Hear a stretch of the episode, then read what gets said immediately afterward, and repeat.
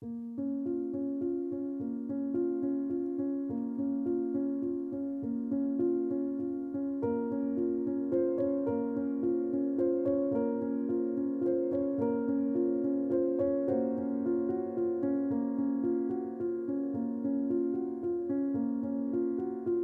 right, welcome to Now This Is Podcasting. I'm your host, Connor, and I have my co host, Jaden, Yee. and former guest, Calvin. Thanks for having me back.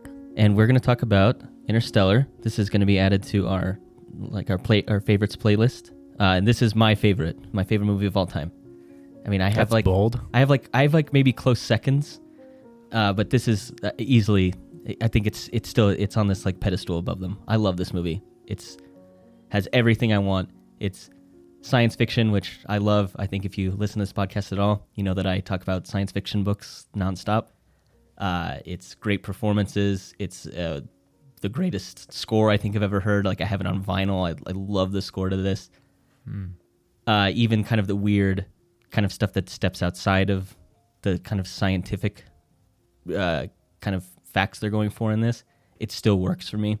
Just everything about this film works for me. So I'm excited to talk about it. It looks amazing too, which is no surprise. It's done by Christopher Nolan. So Yeah, and it's uh, uh Hoyte Hoytema is his cinematographer. He's done a lot of uh he's done a couple of Christopher Nolan movies like he did Tenet and Dunkirk. yeah, Uh, Like, but this then one, he- uh, this is winner of best visual effects. It this was yeah, Yeah. it did. Um he also did Spectre, the 007 movie. He did which I was surprised he did her. He did all the cinematography for her. That's uh, the Joaquin Phoenix Yeah, phone movie. it's a great movie. Ah. I will Yeah. never watch it. Oh, Oh, it- we got to talk about it. okay, well, Oh. if we have to, if I have to, then I will. Yeah. There's so have many. no there's so many great to. philosophical questions brought up by that. Um, that movie is excellent. yeah, I, I do like that a lot. just don't even know if I like Joaquin Phoenix. I anymore. love Joaquin Yeah. Phoenix. I love him in Gladiator. He's just a wonderful, he's good in wonderful that. person. Yeah, I think that's one of the best acting portrayals of all time. But let's get to Yeah, this movie. but he also did Ad Astra, and I think you can tell like if you've seen that movie. It has I have a- not. That's one with Brad Pitt. Yeah, he has a I wanna similar, watch that. similar look. But yeah, yeah, the, the cinematography in this is great. And then Hans Zimmer does the score. Hans Zimmer does like every score for Christopher Nolan except mm. Tenet because he was doing the score for Dune while Tenet was being made. So that's like his only, the only thing he hasn't done for Christopher Nolan is that. So He did. He did all three Dark Knights. yeah, he actually talks about it. it. It was nice to move on for him from. It's basically like they spent years working on all the Batman movies, and so it was really nice to move on from kind of these same sort of themes throughout the three films. Yeah. Uh, you know, musically, and to find something totally new to do, which this has a really unique score to me because of how like big the organ is in it. Like it's it's Yeah. it's like the driving force of the score instead of just like kind of a background piece or it's not used as like a i i horror movies use it as like a kind of a it, an element in their films yeah. or you hear it in like these like like wedding scenes or something like that but this is like this is the score like the organ is the score and then everything builds on it which is Yeah. great Did, did you did you um look into uh, how he came up with the score or what he was told the inspiration for the score was? yeah it's it's really great so christopher nolan basically tells hans zimmer he's like this is i don't he doesn't tell him what the genre of the movie is. He's pretty vague. He, he just tells him this is a movie about a, a father and a son. And so then hans zimmer comes up with the piece of music that ends up becoming kind of the base for all the other uh, bits in the score. And it's not till after that that they, he's he's written this piece and christopher nolan hears it and likes it that he tells him it's like this is like a big epic sci-fi. It actually is more of a story of a, of a father and a daughter but Hans Zimmer was talking about how he really connected with this and really wanted to make this amazing score because he has a son, and so he he kind of tried to have that relationship like be So put. Nolan lied to him to get the better outcome. Yeah, yeah, yeah, Yeah. Which is exactly. I mean, a director is supposed to get the best performances did- and the best stuff. he He, did can. his job, Yeah. yep. So it, it, I think it totally works. It's it's really cool, and it, it does. It feels like it's this big, grandiose, like epic um, score, and it feels like emotional. And it's because it came from this like emotional core to start out with, and I think you really feel that. You really hear it throughout the film. Yeah. Yeah, so and I, I could just like wax poetic about this movie. There's just everything about it. Like um, the performances. I think Matthew McConaughey is this is his best movie I've ever Uh, seen him in. I'd say second best, but yeah. That's tough. I don't know if this is. his And then best if you're film. thinking Dallas Buyers Club, that is not what I'm fucking talking about. So. I'm talking about Surfer Dude. Oh, okay. I'm a big Mud? fan of that movie. Mud is good, Mud was pretty good. And but I'm then- talking about Surfer Dude. The and then movie is True- called Surfer Dude. really, Yeah. Oh. And then you have True Stars him Detective. and Woody Harrelson. what? Yeah, I don't know. movie's amazing. But yeah, after I saw this, that's when I was like, I looked at other stuff he's done, like Lincoln Lawyer and everything like that. I mean, How to the- Lose a Guy in Ten Days. I have watched that. Yeah, That's a great, Great, one. Yeah. But yeah, like th- this movie has really got me to uh, be more interested in Matthew McConaughey as an actor because he does he does like a lot of rom com type stuff before that, and I was like, eh, I don't care. And Sahara. Yeah, yeah, what a what? That is terrible. Crappy Why? movie. Why Yeah. Matthew McConaughey? I didn't know that was such a um, a box office failure. That Yeah. that was a big. I mean- that was a big flop. before this movie, his like three movies before this were probably just like all right, all right, all right. yeah.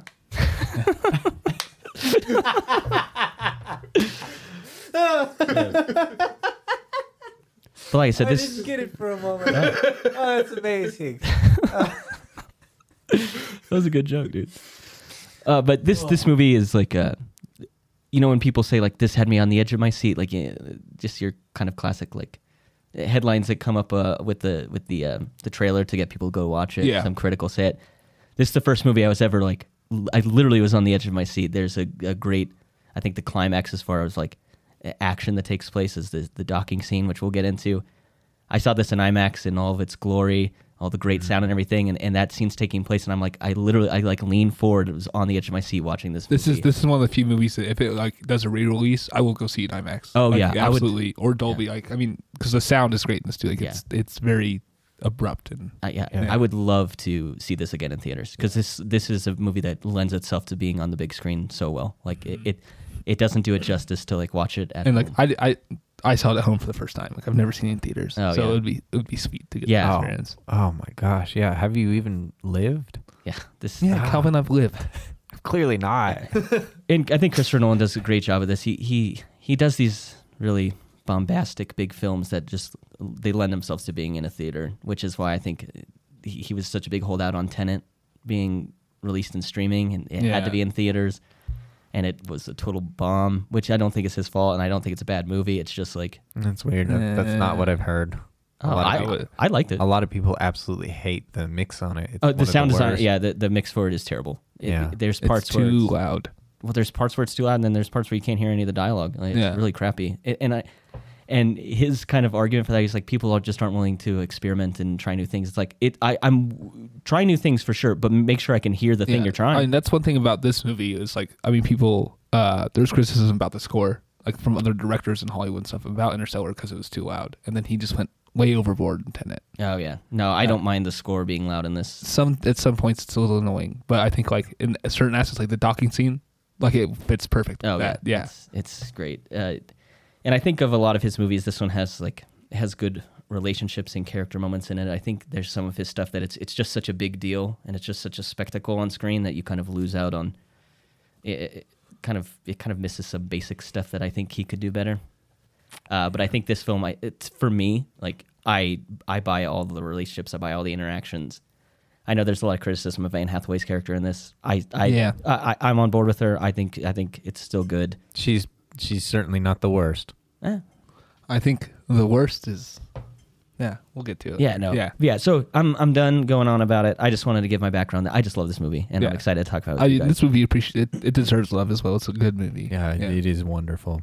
So it had a uh, budget of 165 million, and Christopher Nolan is one of those like few directors around right now who can get a big budget to basically just do whatever the fuck he wants. Yeah, because I mean, he made Batman Yeah. incredibly successful. Yeah, so. I mean, so you don't see a lot of I think directors get to execute a vision that they really want on an epic budget. There's always like a I mean, most directors, most directors, no matter the budget, really don't get a lot of uh, creative license in general. Like Right. what I've heard from Ad, about Ad Astra is it was a it was a slow moving sci-fi movie that got cut up, reshot, and made into something completely and different. people still really like that movie. Yeah, and it's probably like half as good as it originally was. Yeah. that's and that's the that the, that's the really sad part about a lot of of cinema now. But so it is nice when like you know, it's not like Christopher Nolan is the this high high minded auteur. He is an auteur to to a degree, but it's more to uh, lends itself to um, entertainment rather than the the the abs- the actual substance. Yeah, I, I tend to agree with that. It, these aren't.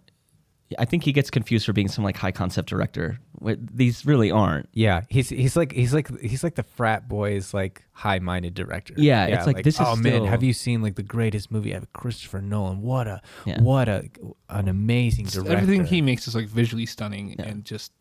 I mean, they're they're great quality pieces of work. He's good at making like a smart blockbuster. It's Yeah. still just like Yeah. it's still just a blockbuster. though. Yeah. It's not like it's not a high-minded. It's not an high art house movie or Yeah. anything yeah, like that. and it It's- confuses the casual audience that it is. Yeah, yeah. So everyone thinks they're yeah they're they're watching some some fancy film festival movie Yeah. like like Yeah. Midsummer or something like that. It's like this is not even close to like conceptually on the same No, level as that yeah. movie is. So so I They're but I still- rocket ships. Like, Yeah, I still uh, I still appreciate like his movies for what they are, and Oh, I think yeah, absolutely. and I think this is the best one. So yeah, and it made seven hundred and one million dollars. So this is a, a super successful movie. yeah. I, I would call his second best one, but yeah, it's good.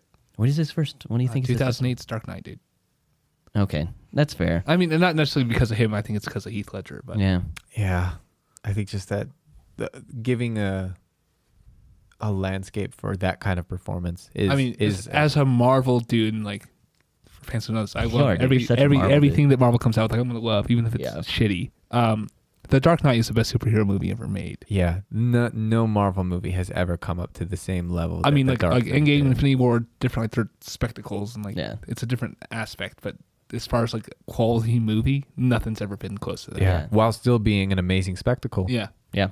No, it's it's yeah, that's a really good movie. Yeah. It's still not as good as Interstellar to me, but I, and I that's agree. good. Yeah, it's it's fine. This is a very very close second. yeah. Yeah. Uh, so I want to split this up. The first kind of section we'll get into is is all the stuff that takes place on Earth from the beginning of the movie to when Cooper decides to leave, and then uh, you get into all the kind of the interview scenes where it's uh, people talking about you know what it's like to live with the there's no more corn and or there's only corn. It's like the blight happened and stuff like that. And a lot of those interviews are actually from uh, 2012 PBS uh, documentary, The Dust Bowl. Yeah, He got permission from Ken Burns to use those. Yep. I remember th- watching that and thinking like, what are those people wearing?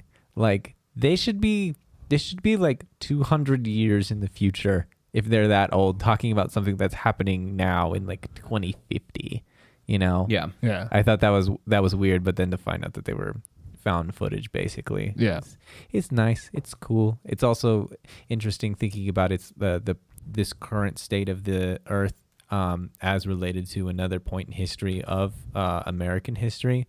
So that's that's nice. I can get past that part for a little bit of continuity. Mm. Well, I thought it was I thought it was cool when they did it. So I want to know: Do you guys think that the the blight and kind of the dire situation that humanity is in right now, do you think it's set up well enough? Like, do you, do you buy it? Do you think that they should have a motivation to go to space and then try to find a new planet? Um, so there's a part where they're uh, when uh, the son is tested, and he, they're saying like, "Hey, he's gonna be a farmer." Yeah, Um, and then the way that I so hey, they do the bullshit of where they're trying to teach kids that the uh, Apollos are all faked, yeah. That that uh, it was which is uh, not fucking true. America's been to the moon. Yeah, it was Um, like propaganda to bankrupt the Soviet Union. Yeah.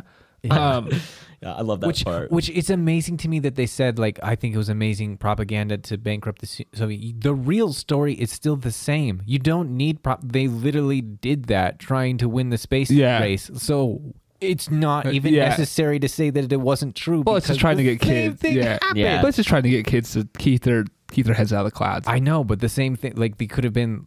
They could have just told the real history Yeah. and gotten the same effect. I thought it was a weird bit of like. It is we, weird, We need to. but, we need to I mean, it like the system. The United States uh, educational system has been known to lie about a few things. I love Collette. Collette Wolfe is the teacher in Yeah, that scene, so- and I love the look on her face when like Matthew McConaughey kind of tells her off, and she's like in shock, like Yeah. But it, but like me as the viewer, I'm in shock that she thinks NASA like isn't real. like, So my thing is like the point that she makes is like we should focus on Earth here Mhm. before we and like to be fair, like that's the way I feel right now okay. as far as shit goes. Like as far as like we need to care for our planet, not worry about this. Oh, you're absolutely right. Yeah. And uh, so that's like that's the only kind of discord I have with it. Other than that, like yeah, if there's no fucking food and we can't grow any food, Yeah. we gotta bail. We don't have a choice. Yeah. I just didn't know if maybe uh because I think that was the That's a complaints big- I had heard was like. It's "Ah, a- this doesn't make any sense. Why are they even going to space? It's like, well, because they're all going to die. Like, Yeah. Well, so it's a big point because um, biologically it wouldn't happen this way when Yeah, keep which talking is- about like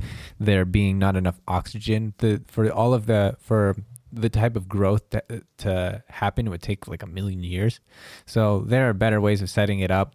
I don't think it's it's I don't think this was the the science that they really wanted to try and keep accurate. They just needed an impetus to, to go to space. Right. Same. I agree with So that. I, d- I don't And they- necessarily care. It's a it's a movie and it's buyable as Yeah. far as any other movie that I've seen. So Well, so part of the reason why it is so controversial is the inspiration of this film was actually uh, the the birth. Um, I, I don't know what the word is. I don't know why I can't think of it right now. But it's uh, the the concept came from a theoretical physicist and uh, his friend who was a, a film pro- producer, and they were actually introduced by Carl Sagan. So I like of this. I like to think of this film as as uh, the brainchild of uh, Carl Sagan. Oh, that's what the word I'm looking That's- for. Brainchild. yeah. Okay. But so they met, Brain and Baby. so the their uh, their entire thing they wanted to write a, a film um, where the purpose was that all of the science would uh, in the film would not be like any established laws would not be violated,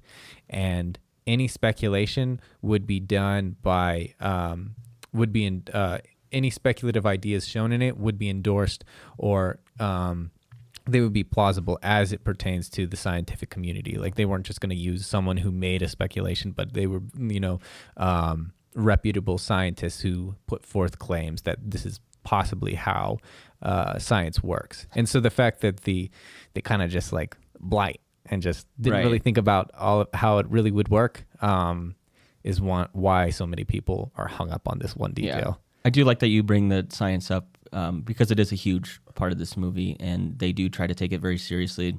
Um, so Kip Thorne is kind of like who they had, who he's a physicist, and he was kind of their their go to, and he basically is like, I won't be a part of this if if you guys try to deviate too far from like the laws of nature that have kind Yeah. of been established, and this is kind of a, a socially or a scientifically accepted theory. It's if you guys deviate too far from that, I won't be on it. He's actually a producer. He's credited as a producer on the film, which is I think is super cool. Yeah, he was on. He was on. He was the one that actually wrote all of the uh, equations on the chalkboards. really, yeah. that's cool. Yeah, it- that's yeah. that's a very neat. He- Yeah. yeah, nice. So yeah, uh, to me, I thought, yeah, well, it's it, it didn't seem like contrived, and I thought the the blight was explained enough because they talk about like first it was this crop that went, and this is the last cr- uh, yield of like okra, Okra, we'll ever yeah. have, or And they're all like, "You dumbass! You should have grown corn." yeah. Right. I just thought it was I thought it was set up well. I I bought it right away, and to me, that's what like makes the movie so much easier to watch. If you can understand the motivation for why they are doing these explorations to other planets, then it makes the rest of the movie so much more enjoyable. If you can't, if you can't get over like, why are they even, why are they even doing this? Then this movie will be tough to watch. I think. Yeah. Um, I think there's a valuable, viable reason why they're doing it. Yeah, yeah, I, I- I think the movie does a good job of making that. Honestly, it. I don't know if I care that much um, about the reason for it. It could have been anything. We could have been like an, an could have asteroid. just been like, "We're fucking bored of eating corn." I'd have been okay with that. yeah, I would have hated if it was an asteroid because then it's you get too many deep impact Armageddon. Well, vibes. yeah, say Yeah. yeah, I'm you just glad fly it's up not there and that. have Ben Affleck and Bruce Willis blow it up. Yeah, Yeah, that, that to exactly. me makes the movie so much worse. I like that it's a kind of like I said, this movie tricks you into thinking it's a lot smarter than it is because it's like it's not an asteroid, it's blight, and it's Yeah. like it's something that's killing all of our food, and like that's the real problem. It's not some like it's it's not some external body that's So there are no causing it. animals in this movie either. Zero. Uh, no, yeah, you don't see it. I don't think you see. See I a don't even think you see like birds. Or a dog. Like Yeah. that's they're on a farm. Like they'd have a dog if they could. Yeah, it, it- It's a bummer. Yeah, to me, I think that sets up the that sets up the situation there. And like they go to the baseball game, and uh, the grandpa he's like, well, The fucking watching the Yankees. yeah, Yeah. I did that in quotations, by the way. but he's like he's like but I, I want a hot dog. He's like popcorn is unnatural at a at a ball game. Yeah. So it just sets up like the situation they're in. Kids I are like, "What the fuck is a hot dog?" I didn't even Right. realize why they would have popcorn there. Like, because I mean, I've eaten popcorn at, at a at a baseball game before. But That's crazy. 'cause I, I I always get a hot dog every time I go to a baseball game. Yeah, but it means just like just because everything is corn. Yeah. So that that makes sense now. I just Like, I yeah, just they're eating dinner. It's like it's like corn and then like corn bread. Yeah. He, he just Oh, he has he has very like old man get off my lawn vibes. Yeah. Like, that's I don't. Uh, what is the actor's name? John Lithgow. Yeah. Uh, Third Rock from the Sun. Yes. Yeah. His Far- name's Donald. I said the grandpa, but his Yeah. name's Yeah. Donald. Lord Um, Farquaad from Shrek. He does. He plays Ward Far- Ward Farquaad. That's Lord Yeah. Farquaad. That's awesome. Now I you have did to go not back- know that. I, yeah. I, and that's why I was like, uh, when I saw him in uh, the fourth season of Dexter, I was like, oh my god, Lord Farquaad. he plays his serial dad, killer. right? In Dexter. No, he's a, he's a he's a uh, a serial killer. Is, he Okay. the, is he the Trinity killer? Yeah, he's the Trinity Yeah, right. killer. Okay. Yeah, That that, show sucks. That's that. That no, that season though is amazing. It's mostly Sure. because of John Lithgow.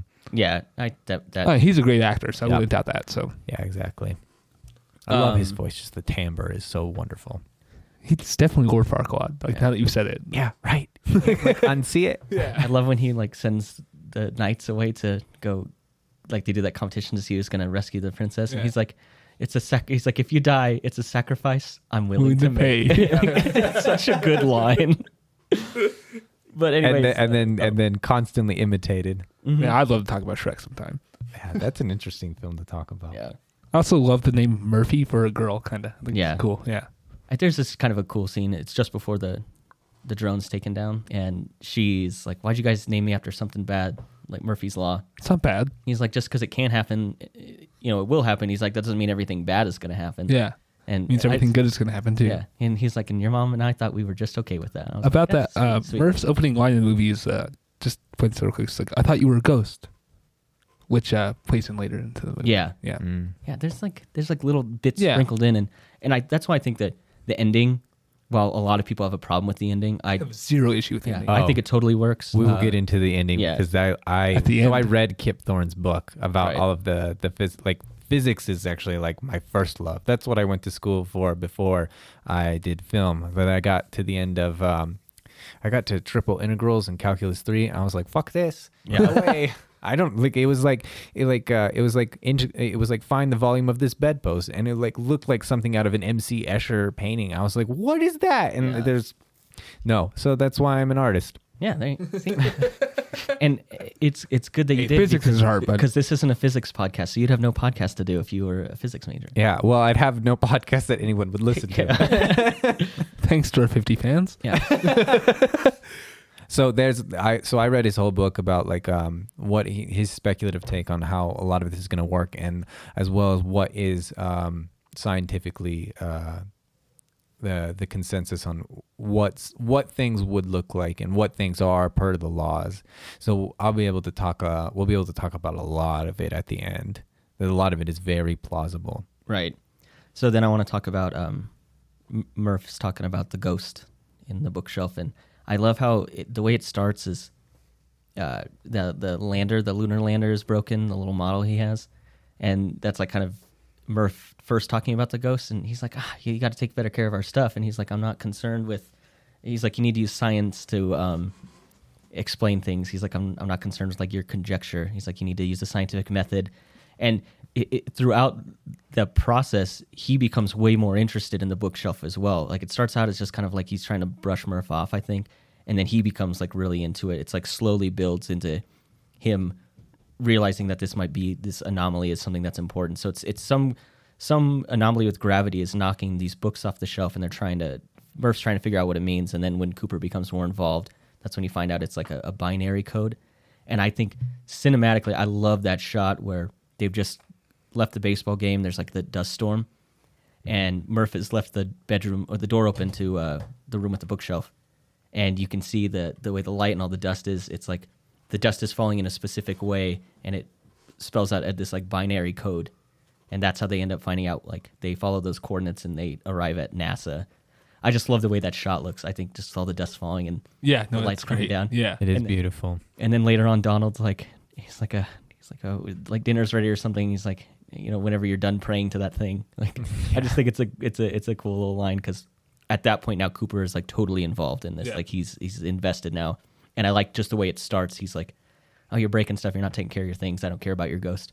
Yeah. And then it becomes like the more they use the scientific method to figure out what it means, the more involved he becomes, which I think is great. And I think it really speaks to the the film wanting to be scientific. Hmm And also the foreshadowing of the uh, lander getting knocked off and being broken. What do you mean by that? The little model getting broken as, as it's knocked off, just like it's broken um, by man in the explosion at the end. Oh, okay. I, Mhm. I didn't think about it that way, but that's that, that's a cool bit of yeah. I guess you're right. That is a cool bit of foreshadowing. I never thought about it that way. That's cool. Yeah, that's what I'm here for. Yeah. um. So they find the coordinates. They and I, I and I, I the movie does a good job of I think building the relationship between Murph and Cooper.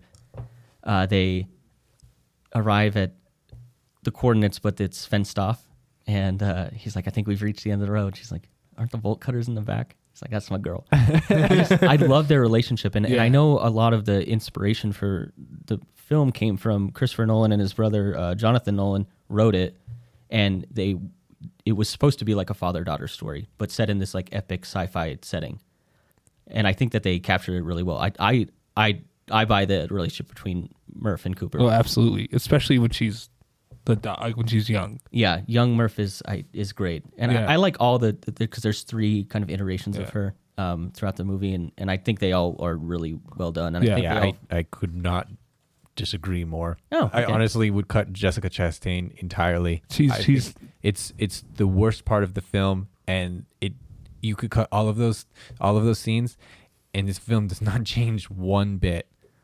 no, well, I think it still plays just- into the linear concept of time that's going on with that. yeah, with but you don't older. even yeah you don't even need it though, and uh and we will explain it um yeah. When we get into that section, I, I'd love to talk about it because I just I disagree with you. So Oh yeah, I know. Don't, Anyways, don't the- worry. Who's, I'll, uh, who is the little girl that plays Murph? uh, Mackenzie Foy. She does a fucking fantastic job. yeah, Yeah, I think she she, is. yeah, uh, her play, her acting with Matthew McConaughey, and I'm sure that McConaughey had something to do with that, with boosting her confidence and stuff. Yeah. because McConaughey's a good dude. well, yeah, and, and Right. you get to share the screen with this big big time actor, Yeah, so it's got to and- be like a uh, okay, I, I'm I must be good if I'm if I'm on screen with this. Yeah, and I'm sure he was just like encouraging her the whole time. Like that's Yeah. the way I picture Matthew McConaughey being. And yeah, it's just uh, their relationship together. I feel like even off screen was probably pretty good. hmm Yeah, and it, that's actually something that Kip uh, wrote in his book about. Um, Christopher Nolan said that if uh, either Matthew McConaughey or Anne Hathaway had um, questions about the sciencey stuff, that to to talk to him, and he said that he um, met Matthew McConaughey and they just talked for like two hours. He was like, it was like math and physics and religion and spirituality and politics. He says it's just like it's just like a, a wild dude and he's so so much fun to talk about. And uh, he was talking to Lynda Obst is the is his friend, the producer, and uh, she's like, yeah, I didn't want to spoil it for you. Uh, Yeah. he's, he's so much he's so cool to talk to. No, I imagine he's an excellent dude. Um, so when they they he cuts the the chain on the fence, and that's when you're introduced to um, Tars, which is that these get described as robots. Well, wait, that's Tars? Yeah, because later on, he when he's kind of in that interrogation room, he's like, "Don't make me take you down again." Man, I had no idea. He tases him and stuff. That's Yeah. that's awesome. Yeah, and it's uh you can tell it's uh Bill Irwin's doing the voice. And yeah, so it's him at the beginning on the other side of the fence. You just see the flashlight, so you're Yeah. sort of introduced to Tars, and I like how they do it. Um, because you don't you think it, it's probably just a guy. Yeah, with a flashlight and a gun. Like that's what I was thinking. Yeah. Yeah. But then Cooper wakes up and he's in this interrogation room and there's this mechanical thing in front of him. And it was done on purpose because Christopher Nolan's like, I don't want a robot in this. A robot is designed to like emulate human behavior. It looks like that's like kind of how they're all these bipedal, this mechanical entity, and they're all designed to kind of act like or work like a human does. And he's like, I don't want that. I wanted something that is like completely practical Yeah. and uh, he described them as um, actuating machines rather than robots, which I think is an excellent way to put them because it's like it's basically the the the the same rectangle shape, and it's that same shape in a different scale that just keeps opening up yeah. to allow for like more uh, dexterity or Mobility. yeah, and it's really cool the way they put them together because it is just supposed to be something that is practical, like it, it's completely functional. There's no style to this this machine at all. And I love the way they're introduced as uh, he's like, oh, you're not a not a marine anymore. He's like, there's no armies, Yeah. and I, so I like the idea that like this used to be like some kind of this was uh, a part of like a unit or whatever. It, it had a it served a function before, Yeah. and now it's kind of been repurposed for this like new NASA. And it's not like this is just the robot in the movie. It's not like a droid from Star Wars. It's nothing like that. It's like it's so functional and purpose built, and they've just kind of adapted it. I think there's a lot of kind of nods to like this is everything is adapting. Like that's the world we live in now. Yeah, I love how it though it is a transformer. kind of, yeah. I, I think it's so cool, and they do a lot of cool effects with that. Where it's some of it is it's a practical, um, like there's a person moving it. Uh, Bill Irwin does the voice, and he also is like the movement behind it. It's like a they use like air pressure and pneumatic pumps to Yeah. like move it because. They decided they want the exterior to be stainless steel. It started out as like an aluminum chassis and it was pretty easy to move Yeah. but then it becomes it's like almost 200 pounds so they had to figure out how to like uh, pneumatically how to get it to move that way it could function on screen and like someone could actually move it. That first introduction to it is like that's practical. Like that's on set. None of it is CGI. And then there's some scenes where uh, the robots have more not robots uh, these machines have more robust movements and those are cgi but they still have some kind of something practical on set that way you can visual effects artists can like use the lighting they have some kind of reference which i think makes the visual effect shot um, so much better when you're not just kind of guessing at it you can see something to compare it to Yeah. Yeah, and I do love how this leads into though as like NASA as a shadow agency. Yeah. Which is cool. I- Yeah. yeah because they uh Basically underground science. yeah because they said that they they basically nasa refused to bomb starving people Yeah. and that's kind of why it gets shut down which is like that part was kind of I was like, man. but to me i think it's. Yeah, I don't know why NASA would be the one. Yeah. yeah but i but I, I like that they point out that they refuse to do it they're like this is a agency that's meant for scientific discovery not uh Murder. not causing harm to people and again i think that sets up kind of the situation that they're in it's like it, it was so bad on earth that they were willing to like we're gonna cut down the population because there's not enough food like they're willing to go that far so i think that adds to the It does. that that part of the story what do you guys think of the the whole nasa scenes in general i think as far as the pace of this movie it seems like pretty consistent throughout i think it moves from beat to beat really well I thought all the NASA stuff, like it's very quickly explained that like blight is a thing. Blight's killing everything. Blight uses up all the oxygen. Uh, eventually, corn won't even be a thing. He's like, uh, the your daughter's generation will be the uh, Will be the first to suffocate. Yeah, Yeah, yeah. first First, last one's yeah. to starve, the first one's to suffocate. yeah. Yeah. And so, I think it speeds through that, and then they go like, "How did you find this place? Like, you need to be very specific with us." And Yeah. it's like, "Oh, it's a anomaly or whatever." And I, I think they speed through those scenes really quickly.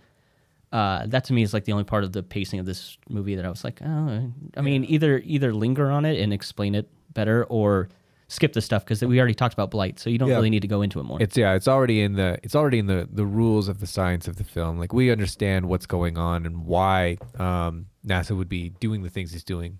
yeah. yeah. There's one because you're introduced to uh, Professor Brand, and that and, and Cooper knows him because he used to be a pilot for NASA, and so they know each other. And there's a scene where they're like in a boardroom. It looks like kind of discussing stuff, and then all of a sudden he's like, "Did you notice the shape of the structure? It's a centrifuge or whatever." And then it like cuts to them like outside of the boardroom, and then it cuts them back into the boardroom where they continue discussing like the Lazarus missions and stuff like that. Yeah. I think the editing there is is wonky. I think it, if I have to knock any part of the movie, like this is it. I think it's I think it's too fast. It, it's either too fast or with a lot of exposition badly. Yeah. This, I mean, it's a pretty typical Christopher Nolan thing with a, an immense amount of expositions. It's not really necessary. There's there's enough that we can kind of we can kind of get. You know, we kind of understand. And there's one point that I read on the internet, um, which I, I don't agree with this, but uh, some fan theories were like, like, why wouldn't Matthew McConaughey's character already be a part of NASA?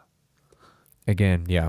I mean, it doesn't make a whole lot of sense, but Yeah, I guess the if world's you're fucked up. I mean, things happen. so they say that they first noticed the anomalies 50 years ago.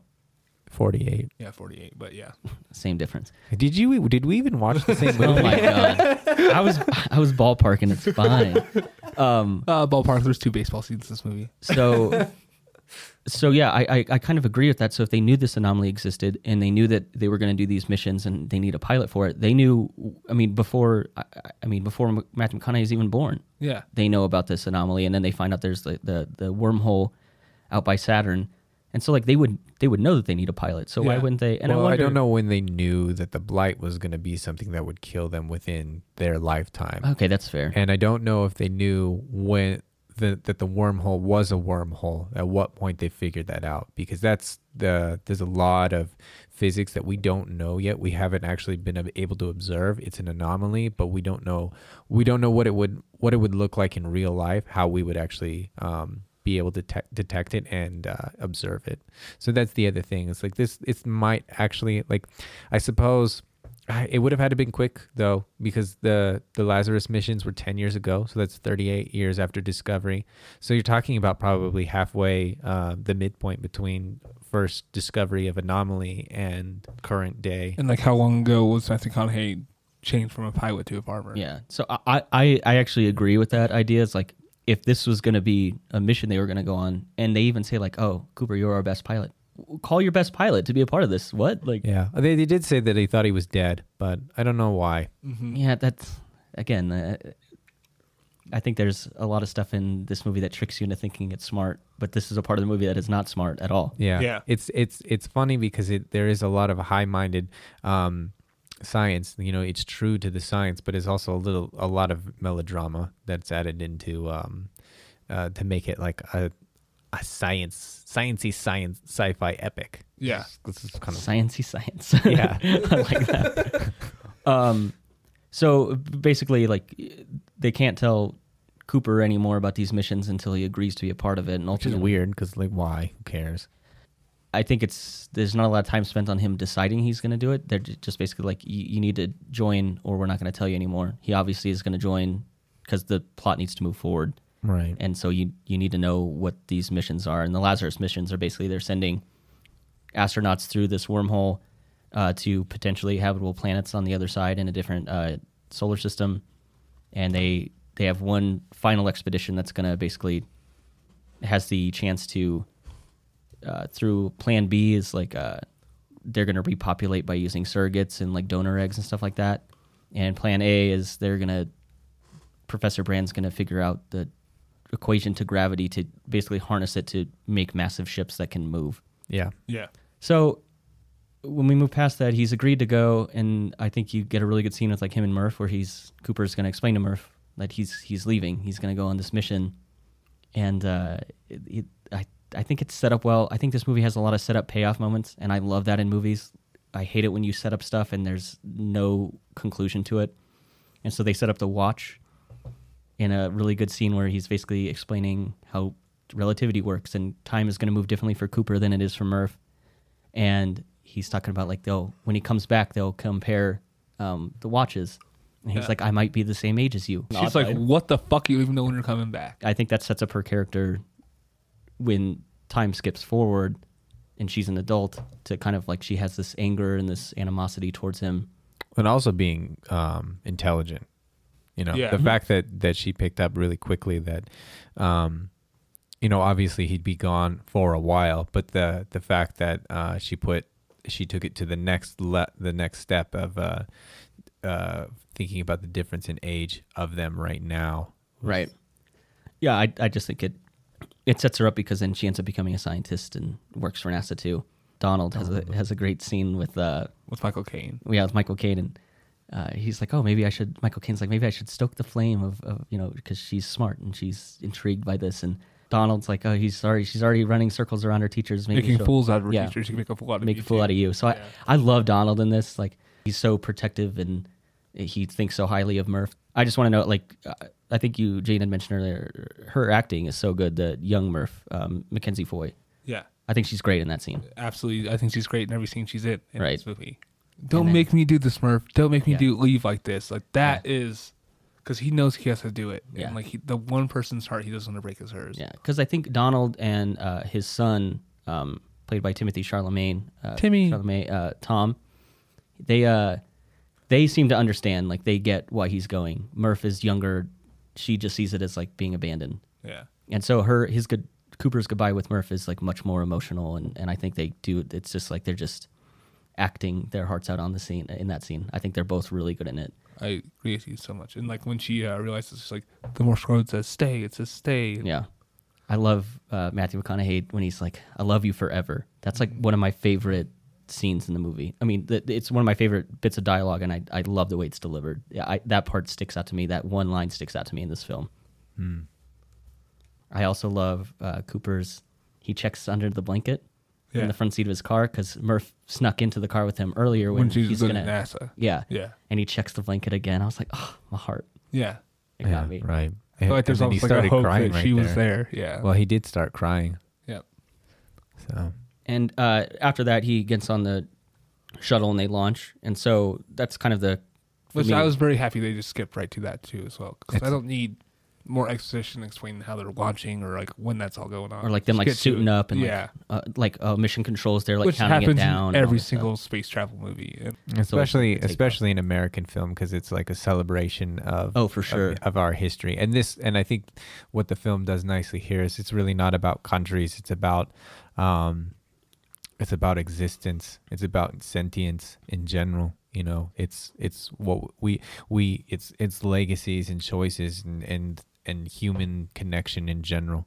So to move beyond that, I think is is the point, and why it cuts over all of the the stuff that leads up to getting on the shuttle. You have a really heart wrenching um, uh, crossfade of um, of emotion, you know, from from her crying, him crying in the trunk, uh, in the truck, to uh, him taking off. You know, it's all it's meant to be be felt simultaneously, Yep. Yeah. which is I like so that wonderful. you bring up that it's supposed to be. It's kind of. It's not about countries. It's about. Humanity. It's about humanity. It's about. It's about how do we how do we overcome this and and so that's why I I actually I thought it was weird that they have American patches on their spacesuits and then whenever they arrive at these camps that are set up on the other planets they are traveling to, they all have uh, like The a Amer- Lazarus mission flag and, then a U.S. American flag. yeah. So I, that's actually a part I, I don't super like because it shouldn't be. It's it not. shouldn't be. It's not the way the ISS is set up. We have so many talented a- astronauts from other countries. You'd imagine that, you know, I, I guess we don't really know the state of the world. That really everyone is American. Um, that's that's a possibility. Yeah, America might have just bombed everyone else so we would starve. yeah. Yeah, so that's that's a really a really disturbing way of thinking about, about the way this film works. That's not how I choose to interpret Interstellar. yeah, there's yeah, there's too much too much love and hope and uh, and things to think Yeah. that like we should. We Only sport you see is baseball. Just saying. yeah. Not watching soccer or cricket.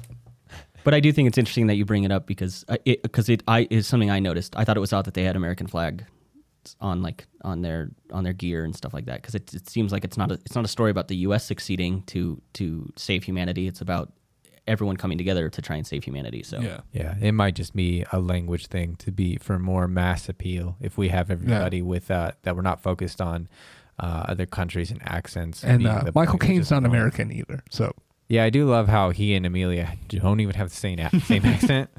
Right. It's like, why?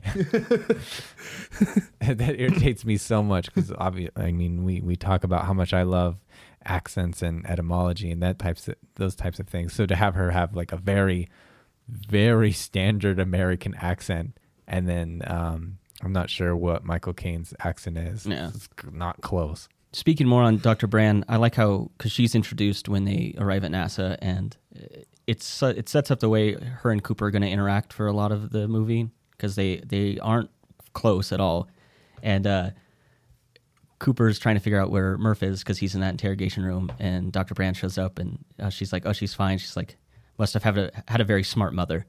Kind of dogging on Cooper for Yeah. being like kind of brash and you know busting in there and everything.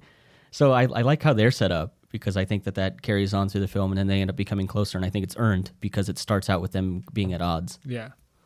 I'm Um, not super huge fan of Anne Hathaway in this movie, but That's the big criticism is uh, her performance. I think for a lot of people didn't land. For me, I, I it lands, but uh, you- I'm usually huge Anne, Anne Hathaway fan. Yeah. So Yeah, my first time watching it, I actually felt the same way. But on the second time, I think she is a really a really good character. She she acts and her acting is really good. Um, that that first scene. I mean, we talked about this. Uh, I think last year um, when we were comparing favorite films, you and I, Connor. Um, about how Right. that that was kind of melodramatic about the the love thing. I mean, and I think it still is, but it is by far not um not that bad in compared to everything with Jessica Chastain. The reason that yeah, I didn't notice it the first time is because the score carries all of the dialogue and all of the pretentiousness of those scenes. It, it completely it completely takes over and you don't see that it's all really melodramatic. right, right, for It's sure. So goofy. Yeah, we'll get into that more when we get into that section. Do you guys have more comments on kind of what takes place on Earth? uh, just real quick, I know that Christopher Nolan grew 500 acres of corn Yeah. for this movie. Yeah, he did. That's so crazy. It is fucking insane. Yeah, it, it, it, there's really cool shots of the truck driving through all the corn, and it- basically they had like just these big booms set up on the back of other trucks to capture these scenes, these like aerial sort of shots. Yeah. it's that all that kind of kind of chase to get the uh, the drone is I think it's done so well, and it's it's it, it is so like impactful, and like you feel like you're in the truck, just like the corn thumping against the truck as they drive Yeah. over. The sound design's great. Yeah, I- it feels like we're flying with Yeah. it too because of the score. Yep. Definitely. Yeah, and it's funny thinking we were talking about how much these cameras cost. Just thinking about, ah, you know, a, a two hundred fifty thousand dollar camera at the end of a stick, driving around thirty miles an hour. Yeah. Oh, yeah.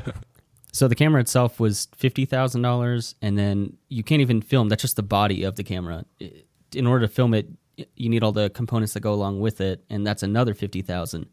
And I was reading uh, they were insured for five hundred thousand dollars on set. Christopher Nolan, I think they broke three of them over the course of the Dark Knight trilogy. I was also reading that if you just want to rent one for a day, so the fact that the whole film is is is done on these cameras is kind of amazing to me. And again, that's just kind of Christopher Nolan's clout. Like he can just do whatever he wants, I guess. yeah, it's amazing that the budget was actually only one hundred and sixty five million. Yeah, right. despite that.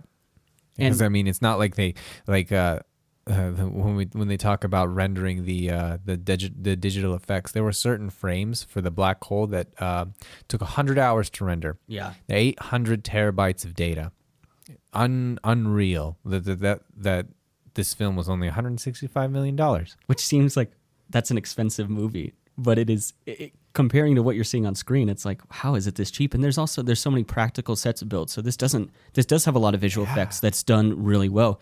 It also has so much practical stuff, which that costs a lot of money too. Like I love the the ships there in the Ranger. The the seats are like on a swivel, so as the ship turns, like they will stay stationary and like all the components move with them. Um, that's a practical set. Like uh, Yeah. and what they did, they they actually had like a projector with the starfield projected on it, and it would move along with the scene. So even the stuff you're seeing through the window is is real. It's there. It's I'm not. sure it's not wasn't even a, a green screen though.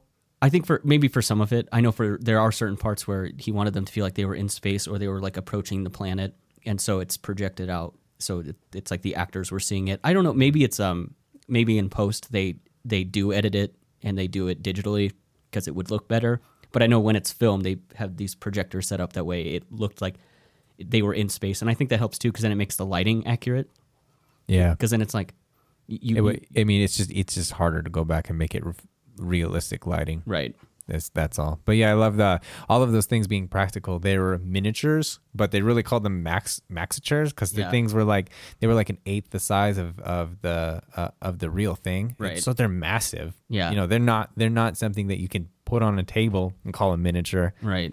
I love the phrase that uh, Peter Jackson uses for uh, like the set, the miniature for Helm's Deep. There's one that's like a it's like a quarter scale of Helm's Deep. It's humongous. Oh my gosh. And they, he, and then there's like the, uh, the Tower of Isengard is uh, there's a miniature of that, but he, he he calls them bigatures, which I think is it's just a great term. That is great. It really it really flows off the tongue. Yeah. Better than maxatures. Yeah, I wasn't gonna call you out on it, but it's Well, that's what they called it. is that what they use? yeah, that's oh, that's I thought that was yeah. a, like I'm not wrong, Connor. Like I thought that was a, I thought that was a Calvin original. Oh no, yeah, no, that was what they on the set referred to them as. Uh, But I love too because they made them that way of how how they placed the camera. Like they placed the cameras on the side of uh, Coop's truck, um, showing him go behind uh, as he's driving away from the house. They have so many cameras set up on the side of the of the ship so you can see out into space. But I love fe- that. It just feels like you're actually. It's not like it's not this big dramatized like theater type thing instead like a, it's a lot of like this is what's happening this is what they'd be you know these are the types of things they'd be able to see um if they were actually in space you know those types of perspectives to make you really feel like you're there I think the idea behind it was they be, having the cameras like kind of attached like the hull of the ship or, or right outside is, is this is probably a camera feed that you would see on like the ISS. Like they Right. would have an Yeah. external camera, and this is what you'd be looking at to monitor things. And right yeah like it's a pragmatic setup rather than something for style for film right, know? exactly. And I think that that kind of adds to, like we said, this has such a scientific foundation, and it's supposed to be taken seriously. It's supposed to be like real, and so the way that the cameras are set up add to that. I think. Mm-hmm. Do you guys have anything else to add to kind of the section that takes place on Earth before Cooper leaves? no i'm ready to ready to move on honestly Yeah, let's mean, uh, let's go into space here. yeah the, Yeah. the, the earth stuff is meh, to me Okay. i think the whole thing could happen in space Uh, I, I'm a big fan of their stuff. I think it needs to be in the movie. I, I like how it, I think it sets everything up well. Yeah, I don't think uh, without it, I don't think it. Uh, the rest of the movie isn't like the the risk is represented as well if we don't have the aspect of the Earth. Yeah, Yeah. I, I think it sets up. i understand Yeah, like I said, I think it sets the motivation up really well. Um, yeah, so and that's why I think I splitting into like these kind of three acts because they all seem to have a kind of a distinctly different feel. All right, so that uh, bit went a little bit uh, longer than we expected. So we're going to split this one up into three different episodes, uh, covering the three different acts that we mentioned before, kind of all the stuff that we just went over in part one, kind of covering everything on Earth before Coop leaves. Uh, part two is going to cover most of our action that takes place in space. And then part three is going to kind of dive into uh, what happens inside the black hole and the conclusion of the whole story. So I hope you guys enjoyed part one. Please join us for uh, part two and part three. And thanks again for listening to Now This Is Podcasting.